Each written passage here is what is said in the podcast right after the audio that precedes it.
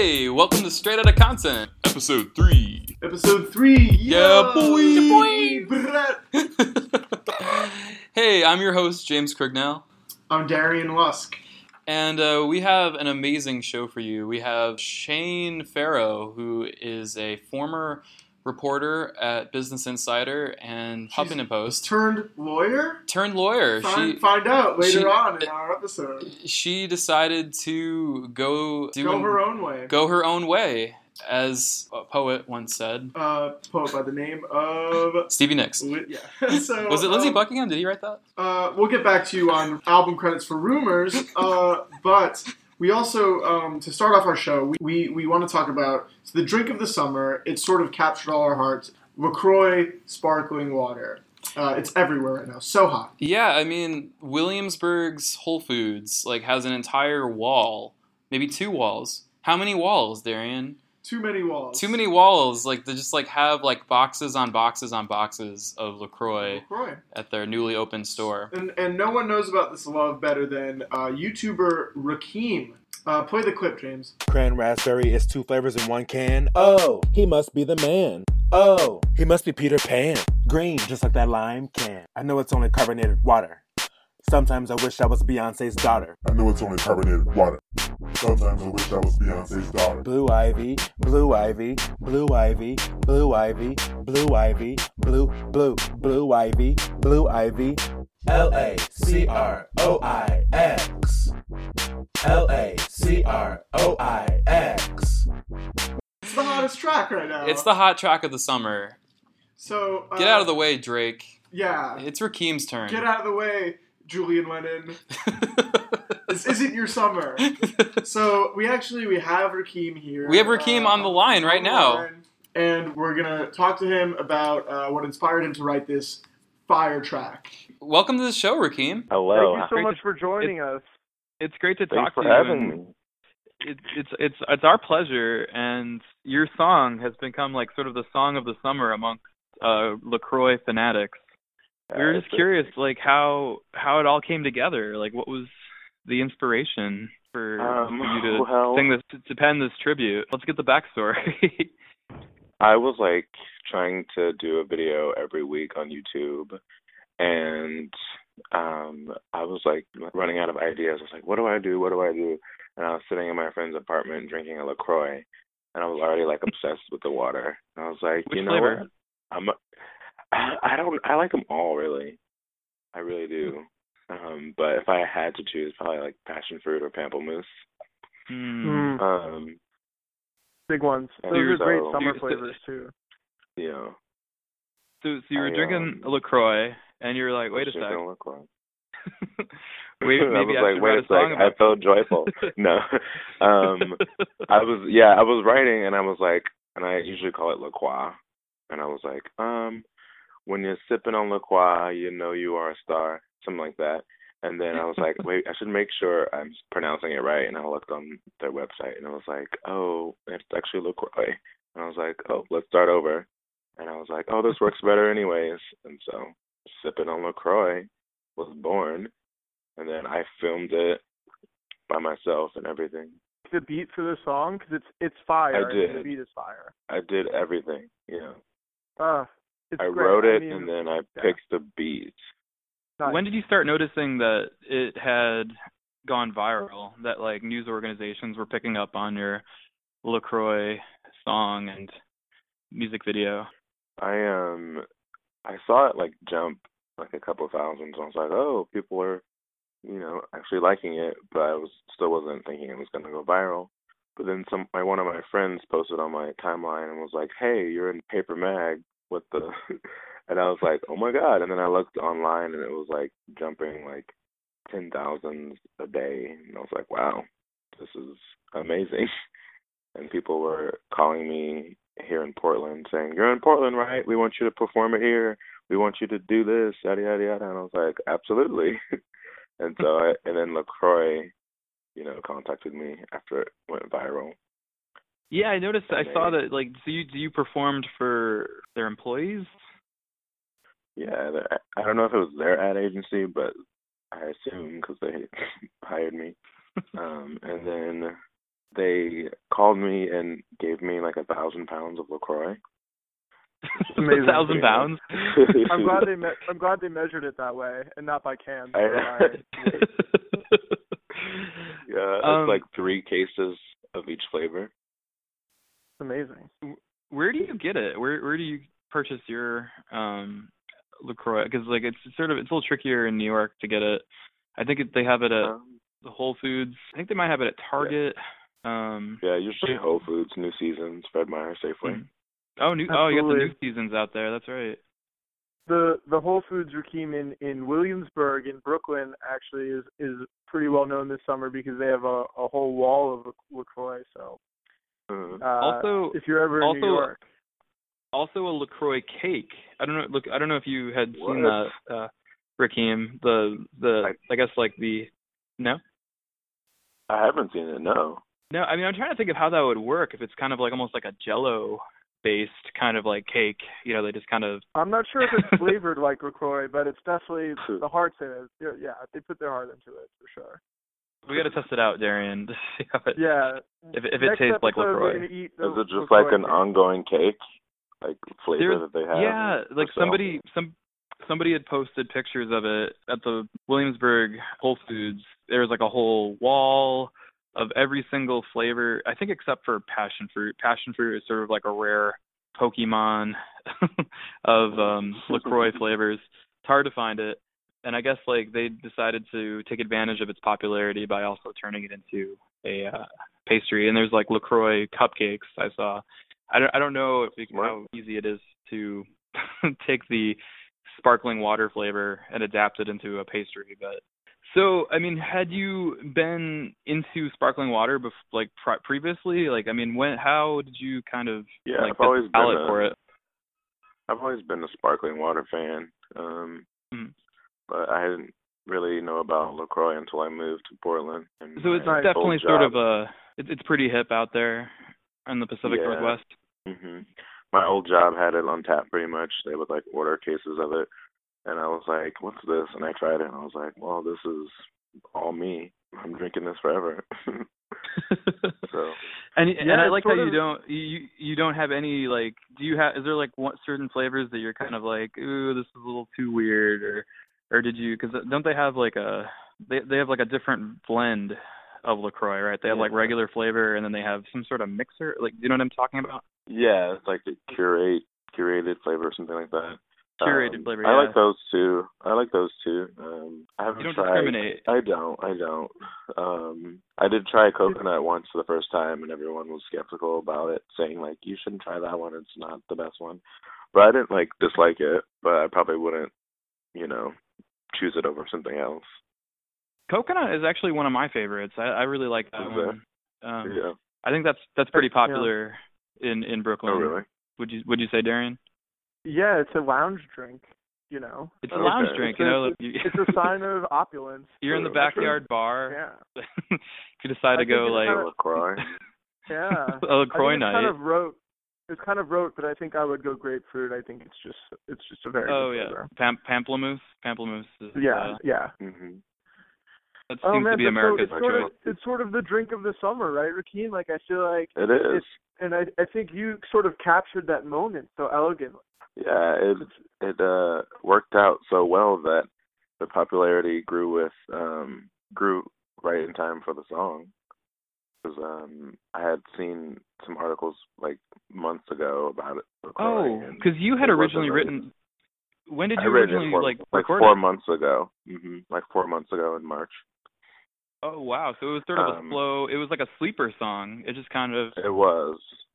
It Mm. was. because I've just started noticing like articles at the beginning of of August, just like blowing, you know, Yeah, popping up everywhere. Yeah, yeah. They started It's like writing the about the song in August, but there were Uh, some like what- articles, like the New York Times wrote about it, wrote about Lacroix just in general. They wrote something in 2015 that was letter of recommendation LaCroix sparkling water. Oh man, but oh, also, can you talk? Can you talk about the eyebrows? Amazing. What gave you the inspiration to uh make LaCroix eyebrows for this video? I usually perform here in Portland on some weekends, and that's a part of my aesthetic. And so sometimes I'll have like Sour Patch Kids eyebrows or LaCroix eyebrows, and I figured if the video was to go viral, no one would, you know, think to do that and would really love that. So I was like, let's do some LaCroix eyebrows, and it was a different element to it, and it just brought some attention. So I was like, I was filming it in my friend's backyard, and the neighbors were just the song I wrote. How do you think Do you- like do you think yeah. like um I mean my question is sort of like I feel like a lot of people's taste, you know, like we're kind of like a, a soda nation. You know, like we're kind of hooked on Coca-Cola and Pepsi and like kind of sugar saturated drinks. Do you think that like that's changing? Has sparkling water kind of broken through? Do you think this year or a little more I people are, are choosing like so. health, healthier choices? I do believe so. I think that you know, like the the diets that are happening and the um, lifestyle switches, like veganism and um, gluten free and all that. I feel like people are trying to do less sugar and but still love soda, and so Lacroix is like a great alternative, especially since it's sodium free and calorie free. Um, and so As I you mentioned like, in the in the song. as I mentioned in the song. um, so yeah, I do definitely think that the because you know like the seasons and you know, all the supermarkets that are coming up uh, that are healthier. So it's like whoever you know beats whoever to the punch to make healthy soda, you know, gonna get all the fame, I guess. yeah. Do you have a vision for your next project or any anything down the pipeline that you're thinking about? Uh, I now, that you have, am. now that you have enough, you got enough Lacroix to like, you know, to keep your creative your next juices project. flowing, right? Yeah, Yeah. I think I might do another song um and do a skit with LaCroix. Um, but you Nice. also have to check out my YouTube channel to see. Just search R A K E E M on YouTube. Yeah, on YouTube. Yep, or you can search. Also, also you also you're pretty active on Twitter too. Yeah, yeah. Twitter and Instagram. Okay, what's the And what's your all- Insta? There, what's the same name? It's the same name but with four E's. Twitter's R A K E E E E M, and Instagram is R A K E E E E M. Awesome. Nice guys. Check out Rakeem on all the social and you you guys you got to listen to the track because it's it's this I think it's the song of the summer. don't I think know. it's fantastic. I mean, the music video is Yeah. hilarious, and What else um, could it be? Cake by the ocean? No chance. No chance. I know. I was mad the VMAs didn't nominate me. yeah. Well, we'll see, right? I mean, anything could happen. Maybe you'll get Yeah. a late nom. Maybe I missed Um, the deadline. Maybe they're waiting until next yeah. year. You'll have to. Yeah, you'll get it next year. Uh, well, Well, Cream, thank it's really been it's so been a pleasure much. to talk with you, and Yeah. um, thank you for the opportunity to, to discuss your music video. And um, we, you know, I I hope that more people taste the the joy of Lacroix, as yeah, you say. the joy of LaCroix. Thanks, Rakeem. Thank you Have a so good one, man. You too. Passion fruit, mango, apricot. Looks to me like you hit the jackpot. No artificial sweeteners, no calories. It tastes so good, it's even sodium free. Sodium free. I said it's sodium free. Moving right along here, uh, we're going to jump right in on a fan fave segment. Uh, it's a staple of the show. It's problematic v woke. On our first topic of the day, we have a hot one. Out of control meme. Um, we'd like to figure out, you know, where we all stand on this. Yes. Uh, this is Harambe fever. Harambe fever has struck the nation. James, why don't you tell us, just in a sentence or so, what is the Harambe meme? So Harambe is a gorilla at the Cincinnati Zoo that was uh, tragically shot because a child fell into the enclosure, and um, at first it was like a big outrage on the internet over In whether- a Cecil the Lion way. in a Cecil the Lion kind of way, like should the zoo have shot Harambe? then the tides turned and it became a meme of paying tribute to Harambe. There's lots of memes about it, like joking about Harambe. There's lots of jokes, lots of like Bush did Harambe, like a lot of ironic, dark humor associated with it, and it's getting the Cincinnati Zoo upset. Was Shut down all their social media.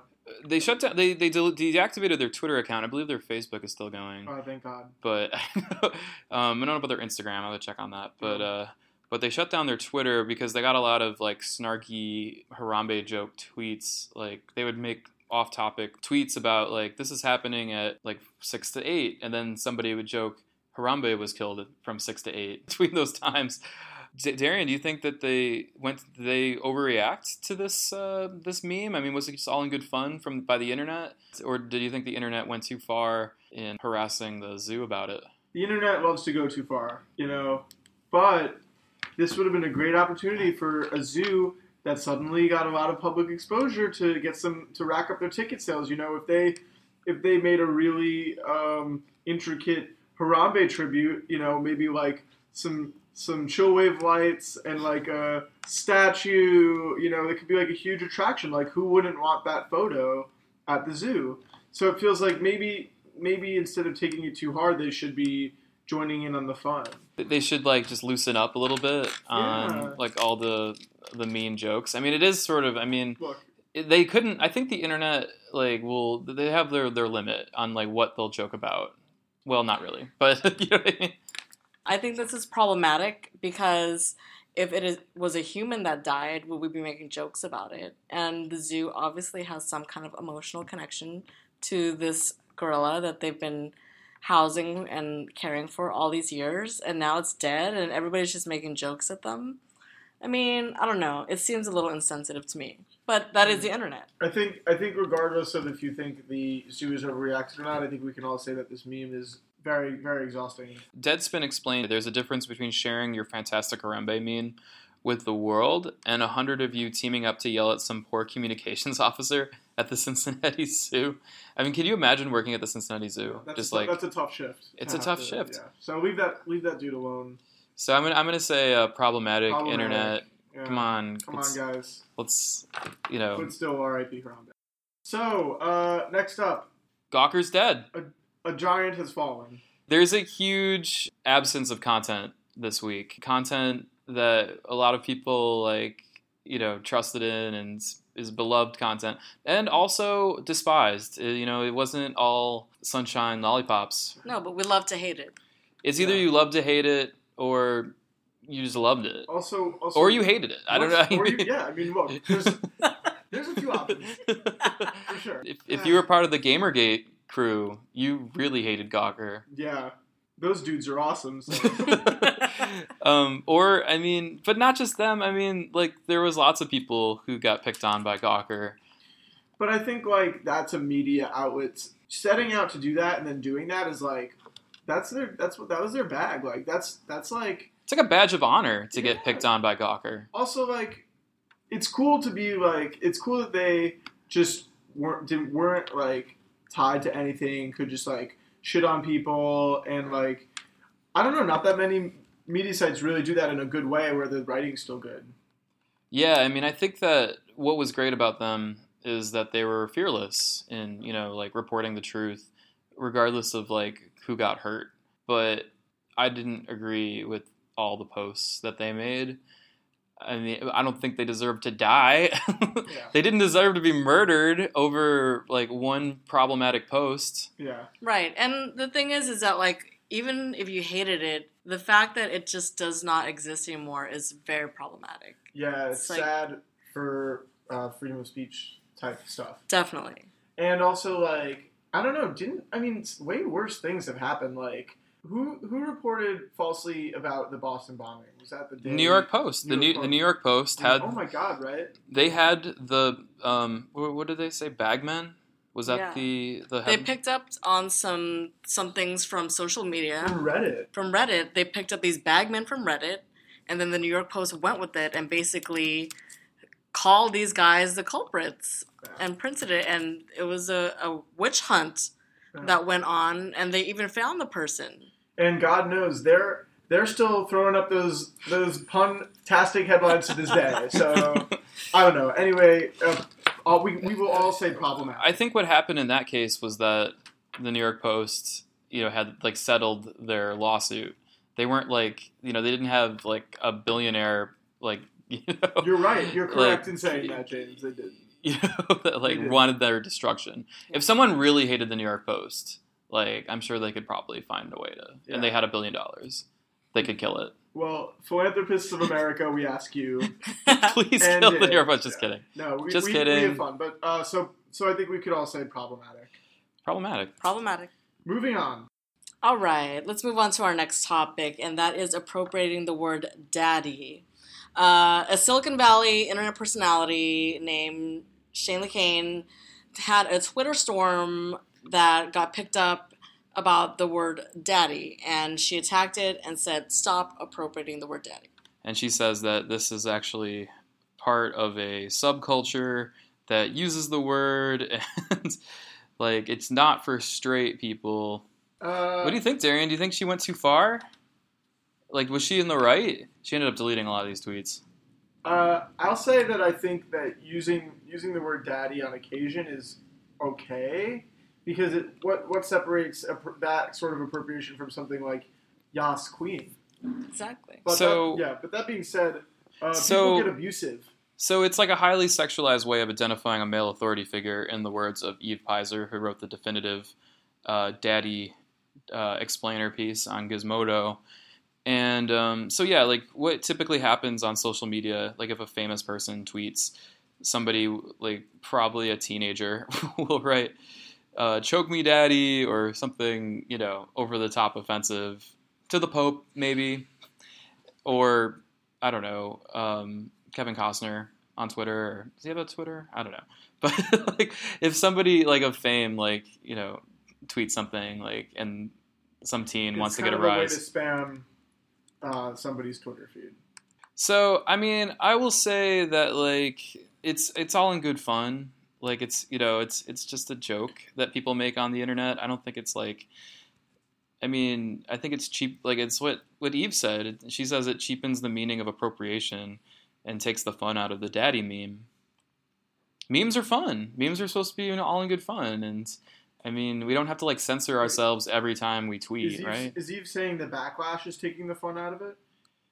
Um, no, she's saying that uh, Shanley is taking Yeah. the fun out of it. Shanley's the person who went on this Twitter rant, and uh, yeah, I think it's there's so many easier battles to pick on on Twitter, and but I will say that sometimes people get a little uh, out of control with with with calling with using daddy. So an example I just quickly want to bring up is uh, Tony the Tiger. Uh, he's on Twitter uh, for the for the brand Frosted Flakes, and um, a lot of furries uh, tweeted at Tony after every single one of his tweets. They're great, and then there are people who are like, "F me, daddy." Tony tweeted uh, on January 27th this year, I'm all for showing your stripes, feathers, etc., but let's keep things great and family friendly if you could. Cubs could be watching. Smiley. Wait, so so Tony the Tiger actually acknowledged this He meme acknowledged on it. on Twitter. And then Chester the Cheetah, after. Um, so somebody added Chester Cheetah and said, but what would Chester Cheetah think of being called daddy by all his adoring fans? And What did then- Chester say? Is Chester Chester's sort of a uh, kind of a playboy? He's a little bit uh, more out loose. yeah. Keeps it loose. He responded, I welcome all fans to my Twitter feed. Scales, feathers, or fur. If you enjoy my tweets, then you're welcome. That's Sounds that's. like Chester's down with, with being called daddy. I like how um, welcoming Chester Cheetah is. You know, and you know, I feel like Cheetos are more of a you know, it's a brand that everybody can love, daddies and mommies. What does that have to do with anything? All right, let's get back to this. Uh, I think that this is a non-issue. Non-ish. Non-ish. I don't even know if I want to say problematic or woke. We're I- saying non-ish. you know, it's America. It's a free country. You can say what you want. And if somebody wants to call someone else daddy, it's not my problem. It's not your problem. Preach, daddy. Moving on. Uh, this is a great throwback clip that I'm so glad has resurfaced because of the AV Club. Julia Stiles is a hacker on the 90s kids show Ghostwriter. She basically is a computer hacker, and it's it's just it's just perfect. It's just perfect. How about letting me write about the hacker for the next issue? Do you know anything about hackers? Can you jam with the console cowboys in cyberspace? What? Ever read Neuromancer? Huh? Ever experienced the new wave? Next wave? Dreamwave or Cyberpunk? I didn't think so. I'll handle the hacker stories. Yeah, I guess you should. Where'd you learn about all this hacker stuff? In there. It's a world where you're judged by what you say and think, not by what you look like. A world where curiosity and imagination equals power. We need more paper. Let's go, people. Work with me here. Work with me. So what's so funny about this clip is that that's sort of what PBS thought that PBS, I guess, or whoever the producers of Ghostwriter were, thought that teenagers like that was their lingo, or like that hackers were so poetic. And like Dreamwave and Cyberpunk. and- I mean, like Julie, young Julie Stiles would honestly be great on Mr. Robot. Let's go around. Problematic or woke? I, I mean, I think it's it's it's woke in an ironic sense. I think is it's so woke. It is so woke. I think this. I think this clip is gonna do really well. Someone needs to like tweet it uh, with like some sort of a pithy caption. I bet it would get. Yeah, and it also it just also shows us how far along we've come. Like this is what we used to think hacking was, and now compared to like Mr. Robot, so sophisticated. We realize nothing has changed. yes. Yeah. Right now, it's like uh, who's the Russian or the guy that ended up in Russia? Uh, uh, Snowden. Edward Ed- Snowden. Edward Snowden is sort of like Julia the Stiles is like the young Edward Snowden. a young Edward Snowden. I mean, would Edward Snowden would been? I mean, I don't know what his personality is like. He seems. I don't know. Would you get a beer with Edward Snowden, no. Darian? Um, I'd take a shot and then leave.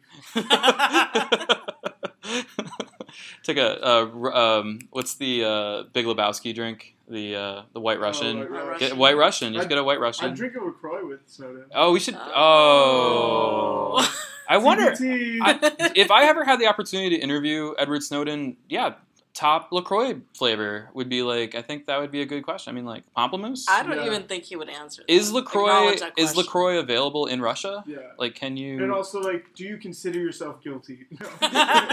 Wouldn't that. uh, so let's move on. Um, our next topic is uh, oh, we're just in meme city right now because it's about it's a hot one.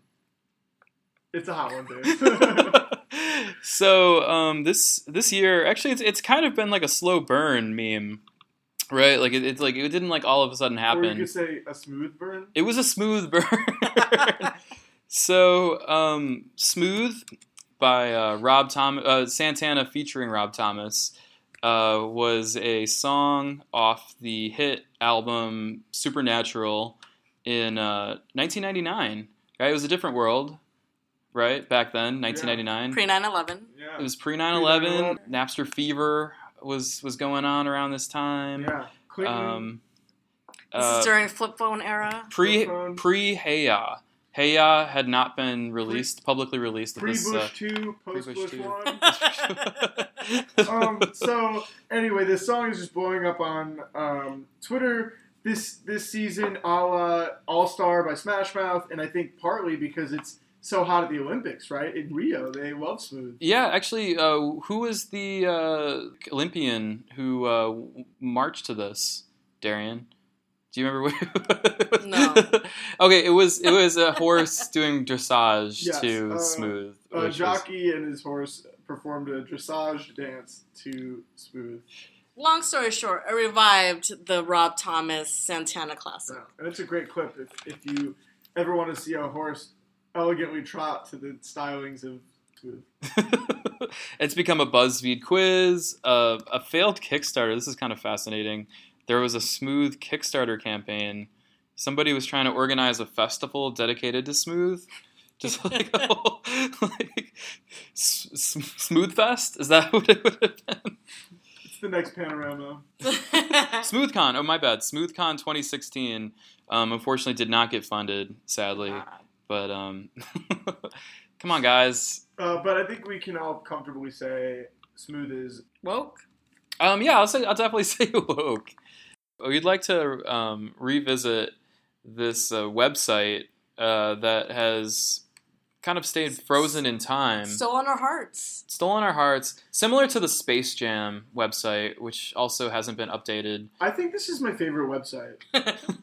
So, Uh, so yeah. we're talking about Brendan Fraser's official website, It's BrendanFraser.com. BrendanFraser.com. Uh, So- let's pop it up, Darian. Yeah. All right, what, what's going on on this website? So, so the first thing that you see is it's sort of like a pastiche of images. It sort of looks like a spy dossier, and you get two chances. You get two choices. You can have a flash enhanced high bandwidth site or traditional HTML low bandwidth site, and then at the bottom it says Flash Seven required, and it lets you download Flash. So And then you have this. Uh, it's here. Welcome to Curiosities. BrendanFraser.com. Greetings, netizens. While there may be many in my name, this is the website that Brendan Fraser and his hip friends built. A haven for any leftover creative energy and maybe a factoid or kudos for you. Enjoy! Yours is enlightenment. Brendan. P.S. Updates as per not too ma- busy? Yeah. Smiley face? Smiley face. so this this site has not been updated in a solid decade. Um, it is just wild, like rife with gems. Um, let's give right, let's give a little here we go. sample. Yeah, let's give it a little sample. one of one of my favorite things on the site is under curiosities. Um, you can click this small photo in the top left of the frame, and it brings you to uh, Brendan's accidental self portrait. Um, and it says to set Brendan's self portrait as your desktop. Click one of the screen sizes below. When the picture opens, follow the instructions. So basically, it gives you the photo and and all It's the classic. instructions to make it your desktop photo. For Mac OS X users, option. Wait. Click from the links below. It will be sent to your download folder. From the Finder, like it just gives you every instruction. Wait, is this a fo- is this a photo that you would want as your desktop photo? I I don't- I it's an love it. artistic rendition of Brendan Fraser taking a photo of himself. Oh, is he is, is he taking a selfie? That's an accidental selfie. Accidental Accidental selfie. selfie. Yes. Circa circa 2005. That is yeah. Pre selfie like as a word. Yes. Uh, the site also has his his full uh, filmography. Uh, it's it has. bookmarks? Let's check out bookmarks. What's in bookmarks? What is what is his what is Brendan Fraser's bookmarks? Oh. Uh, Google. What is this? Wow. Salon. Salon. He's still reading Salon back to anime. this time. Salon is back on BrendanFraser.com. TBT. Salon. Uh, I mean- Shockwave, the website. The thing that's great about this site Oh, we can is play games on Shockwave. Brendan Fraser clearly wrote it. Google just Google just because. Yeah. You know, just because. Just because. like he had to link us to Google.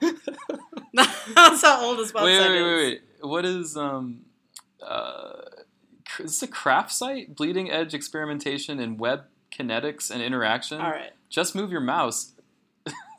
well, I'm glad that Brendan Fraser had a lot of fun with the internet in 2005 because I mean, what else is on here? We uh, got an announcement from 2005.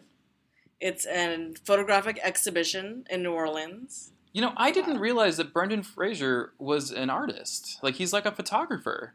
I mean, this website is art. He's- So. Yeah, like, It's it- art. it's beautiful. Anyway, guys, you gotta Yes. check out BrendanFraser.com. Oh yeah. Very woke. Well, it's, it's woke. woke. All right, now it's my favorite segment called Sausage Fest, in which I call out the male patriarchy in media. So let's talk about the Olympics. It's over now. It's a distant memory. A lot of great things happened. A lot of record-breaking women. Um, it's not a distant memory for Ryan Lochte. no. Let's talk about how women were covered in the Olympics. You know, the most famous thing, I think I'm only going to bring up one thing, is that the headline, which was in written by the Associated Press, um, Phelps ties for silver in 100 fly. And right below it, it says, in smaller print, Ledecky sets world record for in women's 800 freestyle. Well, Michael Phelps got a silver, got top billing. Katie Ledecky breaks a record with a gold, and she gets second billing. Yeah, I mean, I think that the problem lies in the sports newsroom. I think it's sort of a sausage fest at many sports newsrooms. There's a great article in Poynter that that talks about the lack of newsroom diversity.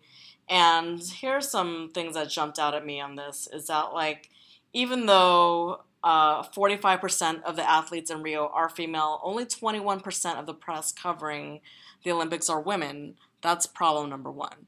Um, problem number two is that women's sports just don't get a lot of coverage. Period. So when people are covering these events, they're they're covering for the first time. They don't even know what to say because they just don't have experience in that field. And another thing I just want to pull out from the Cambridge University Press that analyzed words associated with men and women in sports. These are the words that are associated with men fastest, strong, great, or big. And these are the associated words with women aged, older, pregnant, married, or unmarried. I mean, come on. Let's get it together. And there was actually a lot of uh, cringeworthy sexist commentary uh, during the Rio Olympics. They might as well be standing in the middle of a mall.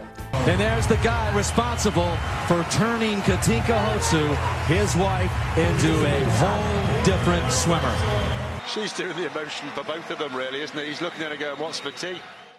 I, I just feel like there was a problem throughout, you know, the entire Olympics and like how like, announcers like discussed uh, different individual competitors um, that was you know not like in the way that they would discuss a male competitor. Um, there was a debate about whether one of the hurdlers uh, got breast implants. Yeah, has Australian hurdler Michelle Jenneke gotten a boob job? Um, the Daily Mail says boob job for sure. Well, I mean, you know, all we need to do is just keep reminding people that are in higher positions and, and in these newsrooms that diversity counts and it matters. And these kind of flubs show us what happens when you don't have that kind of diversity.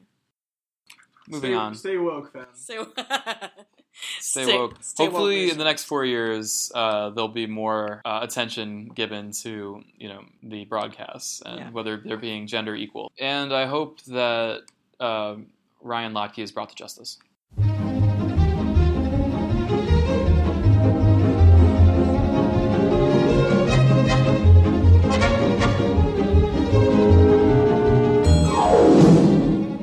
Coming right up on the program, we have uh, Shane Ferro, who wrote a really thoughtful piece about what it's like to work in online media. She wrote an article for Medium that became like a really highly shared sort of personal narrative about what what her time was like at Business Insider. And it seems like what her article encapsulates is the pressure that a lot of young online writers experience when they have to write six to nine posts a day. They'll see something in the New York Times and then have to write a quick 30 minute like turnaround on what they've just read, give it a sexy headline. She's here with us now. Welcome to the program. Hi. Hey Shane. What your Medium post emphasized was that like while there's a lot of people that, you know, can juggle that much, you know, in a day, like just sort of just kind of like like see an article, you know, aggregate it, move on to the next thing, you know, just doing it's like so quick. Like that is really I mean, is that sort of like what journalism is now, like online news journalism, or like the ones that people read? Yeah, and I mean, I think a lot of my last two jobs, even even a little bit of my job at Reuters, um, Mhm. ha- has really been to like write about a topic, turn it around as quickly as possible, move on to the next thing. Might be totally different and like not even in the same realm, and sort of be on and ready with context and facts about this new topic uh, which is something that I really struggle with, kind of switching back and forth, uh, and, and I need like a substantial break to kind of let what I've learned and what I've done in the previous topic kind of seep into my mind. Were you sort of just thrown into it? I mean, did you did you actually meet Joe Weisenthal, or like I was sort of thinking like, is the BI orientation experience like you meet Joe and like he's like, this is what I do? No, I don't. I don't. Yeah. Well, I I knew Joe from like previously uh, Okay. before I started, but but uh, the BI newsroom is kind of like a lot of digital newsrooms where it's just like long rows of desks. Um, and so I don't know. I think I had like an hour long HR orientation meeting, and then like the the next hour I was writing my first post. You know. Initially, did you realize that mm, how much they were going to want from you? How many posts Um, turned out every day? Sort of. I I mean, like I sort of went to BI, like I, I sort of criticized the BI kind of way of pushing people to write as much as humanly possible in one day. Uh, but like I knew that going in, and so so it's not like oh my gosh this is so unfair. It's like I wanted to see if I practiced if I could become good at it. Turns Mhm. out the answer is no. But um, like I did specifically go there because I knew that this was what something they would expect of me, and I knew that I was kind of a weakness in my skill, and I wanted to I wanted to see if by being sort of pushed harder to Right. produce more, whether I could do it. Like did you initially kind of go into it really optimistic like all right i can do this i can write five six articles a day um, and then just like as time went on you just kind of got stuck in the crush I mean, I had had two journalism jobs before that. I worked at Reuters, and then I was actually I was also an art journalist before I worked at Reuters. Um, and, and in both jobs, I kind of went in not really knowing what I was doing, and I had like a first couple of months where I was learning, and there was sort of this terrible moment where I was crying in the bathroom. Literally every job I've cried in the bathroom at some point. wow. Um, but then I kind of like figured it out and got pretty good at it by the time I left. And this is that's kind of how I expected uh, my job at Yet to go, and then I just kind of like never got past that point where I felt like I was overwhelmed and I couldn't do it. Right Um, I know that like after I wrote that post, um, I got a lot of private messages from other people who felt like who said they were feeling the same way, um, which was encouraging because like some of them were my former colleagues who I thought were so much better at it than I was. Um, and some of them were at different publications, which has sort of similar uh, expectations of their writers. right i mean is it possible that like um, you could do less like if you had one story that went viral like if, like you had a story that wound up on the front page of reddit or i, I don't know Yeah. like you're like okay Um, that's it for today or um i mean because it seems like of. something that you were really um Yeah, well, this was my other problem is that I'm like not very good at viral content. I like my uh, knowledge and skill set is like complicated, abstract ideas. Like I really like finance and economy stuff, which doesn't go viral. so you really kind of wanted to get into like the nitty gritty as opposed to like having to dumb things down for a mass audience would you say Yeah. okay um, which is something that is encouraged at a lot of financial publications. It was encouraged at Reuters. It was encouraged, um, you know, if you work for the Wall Street Journal or the FT, that is certainly something that they expect of you. Um, and, and I just kind of hadn't thought it through that BI was different because they relied on traffic, you know. Right. the click game that you described how different was the huffington post than the than business insider like was it uh, a similar experience in terms of like what their expectations were for traffic or No, I, I never was told that I had expectations for traffic. Um, I I could see my traffic, which was different than like Reuters. You don't even like know what your traffic is. But Mhm. uh, like the Huffington Post, it was sort of built upon the traffic model, and so those tools were there, but they had kind of passed that point where they expected all of their writers to kind of work for traffic.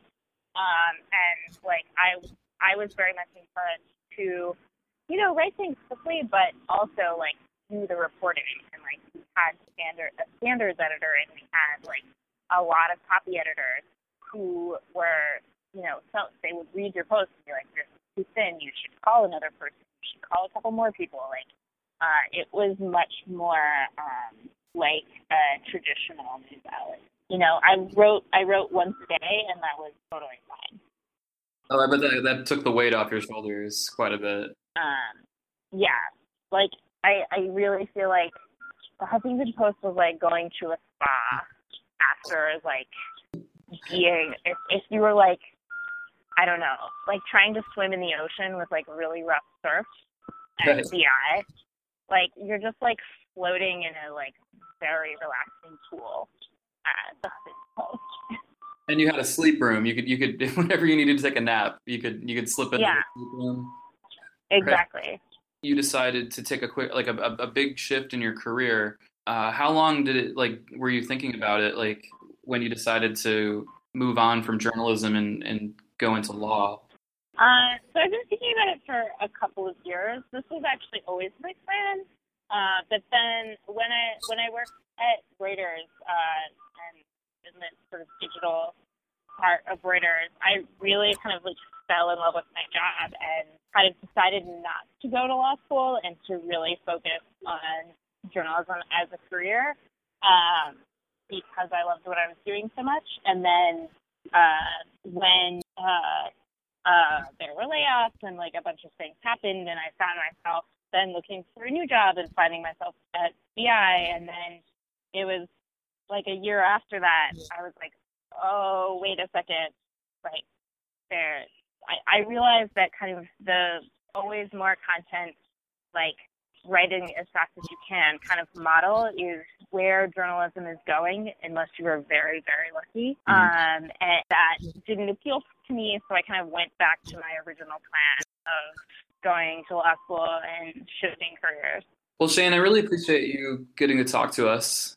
on our podcast, and I, I hope that you. I wish you the best of luck with law school, and I hope it's a, a great experience for you.